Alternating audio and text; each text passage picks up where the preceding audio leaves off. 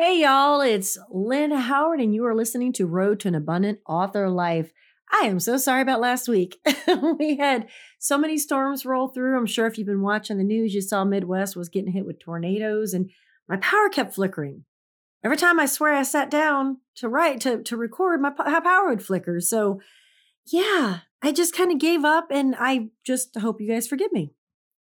So we have gotten through Easter, and I believe the next holiday isn't until was Memorial Day and then Fourth of July. We're pretty much like through all the fun family get together holidays, and those are all my favorites. I love getting my whole family together. We had almost everybody here yesterday. It was it was a really good time. So this week we are going to talk about the importance of beta readers. What is a beta reader, you ask?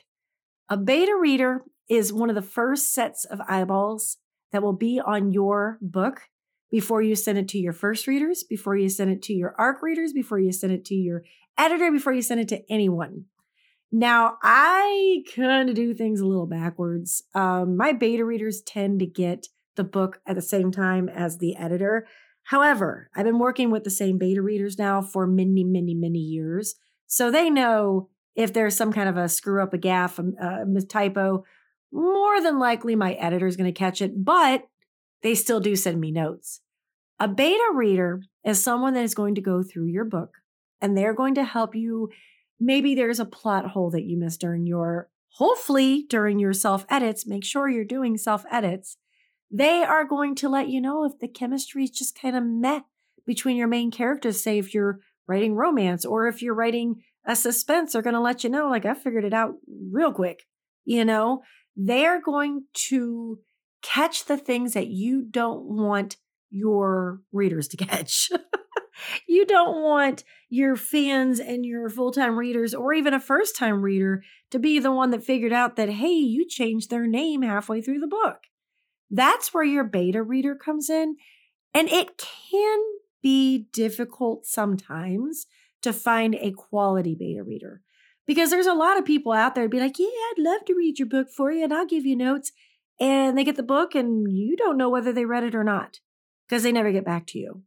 There are ways you can ask for beta readers and again, hope they get back to you. Some people use a form. It's almost like a contract. Now, I've never heard of any authors actually going through with any uh, consequences other than not sending the reader another book. But you know, it'll fill out. Do they have time to read? Uh, how many books do they read a year or a month? How many authors are they beta, beta reading for currently?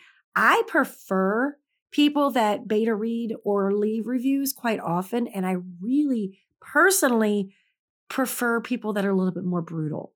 I would rather you be blunt and honest with me from the get go so that I can catch things rather than get a one star or two star review because my storyline was all over the place or because I left something dangling or like I said earlier maybe I forgot and changed a character's name halfway through the book.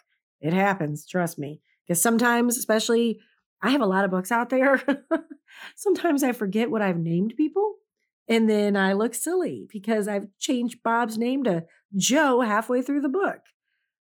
Beta readers are your first line of defense they really are your first editors. You know, there's the different types of editors that can help with, you know, typos and grammar and content. But your beta readers, they are the eyeballs that I don't want to say matter most. That is because the editor is really, that's the top dog of them, but they're right there side by side with the editor, okay? When you are looking for, first of all, make sure that the person you're talking to is a reader in your genre. I got a two star review one time. The person says, um, not my my genre, but people who like this type of book would love it. Well, why did you why did you review it? Why did you read it? Like it's that's not your genre and why leave a two star if you think other people would love it? It just wasn't your cup of tea. So make sure number 1 that your beta reader reads that genre. There are some people that read across all genres. I like romance and horror. Um, but I'll read some urban fantasy too, you know, because to me it's still in that vein, especially if there's a little nookie nookie in there. Sorry, nookie. I don't know why this made me laugh, but it did. I'm still writing some like uh uh what is it, serotonin from going to the gym. Got a little a little rush going here. Um, but make sure they're reading in your genre or at least enjoy that genre in particular. Make sure they know exactly what you're asking for. Um, I've had a beta reader that I tried out one time. Yep, liked it. Well, what about this? What about that? What did you like about it? What didn't you like about it? Then my favorite ones thought they were going to hurt my feelings because they sent these notes. You know, I missed a dangling participle, participle. I cannot say that word for anything. But that doesn't hurt my feelings. Tell me you want your beta readers to be honest with you. And I've, I think we've discussed it before, if not on here, on my now not active uh, YouTube channel. You got to have a thick skin to be an author because not every single person on this planet is going to like your book. But you really, truly want your beta readers to be honest with you. So this is a really good time to, to develop that like diamond coated skin because it's not personal. They're not attacking you. They're trying to help you to improve your work, right? You want your work to be top of the line. You don't want it to just be another piece of crap that's out there. I mean, listen, y'all have seen some of the jokes that are out there about, you know, the books. I'm an indie. I'm assuming if you're listening to this, you're an indie. You've seen the jokes about us. We don't want to want to um we don't want to be more fodder. We don't want to, to to give them more more reason to laugh at us or think of us as less of an author. I go through the full gamut. I have my beta readers, my first readers, my ARC readers, and an editor. I have lots and lots of eyes on that book. And listen, some things do still slip through because we're humans. Also, my editor, editor and I noticed that every once in a while, there are some errant letters that are somehow inserted from the time I get all my work back and everything's completed to the time I publish it. And I figured it out my cat. So now every time I walk away from my computer, I push in my little drawer with my keyboard and I close a laptop because you don't want that to happen. Luckily, no one's called me out on it and like, oh, look at this person is so unprofessional, but it might happen. Something might slip through because we are all human. But you want to make sure not only that you have beta readers, but that you have quality beta readers. There are forums you can find online um, to have them fill out to ask them questions. You know, like I said, how many books do you read a month? You know, what genre? How many authors do you beta read for now? And I'm telling you, the more experience, the better. But you don't want someone who's beta reading for like 20 or 50 authors. You want them to have time to get to yours. I generally give my beta readers about two weeks, or I try to, um, because I know they have lives. And if they tell me, you know, I can't this round, totally cool. Got you next time, you know, because technically they're getting a free book from you. It may not be a paperback, but they're getting a free book from you. So the least they can do is shoot you a few notes. I do ask my beat beta readers to leave reviews um, when they're finished. And again, doesn't always happen. I understand life does happen. ARC readers, your ARC readers, advanced reading copy readers, they are expected to leave a review.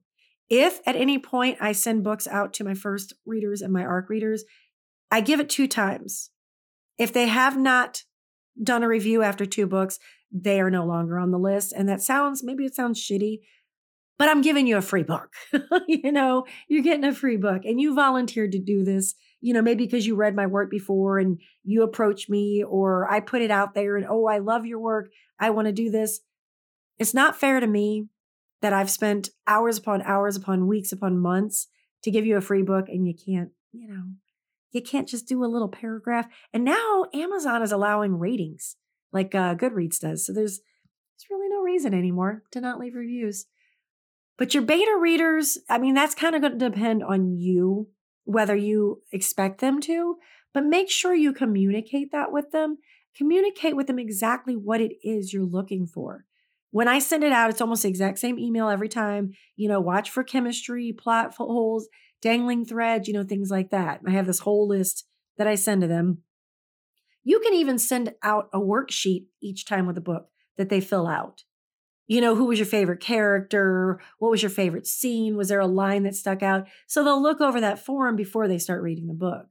You know, everybody has their own little rhythm. Mine, we're kind of laid back. Again, I've been working with the same people for quite a few a few years now, but hopefully this wasn't rambling. Straight from the gym, whipped. but I was the, I was on the treadmill thinking about like, have we talked about beta readers on this podcast yet? I don't think we had. I don't even remember what my topic was last week.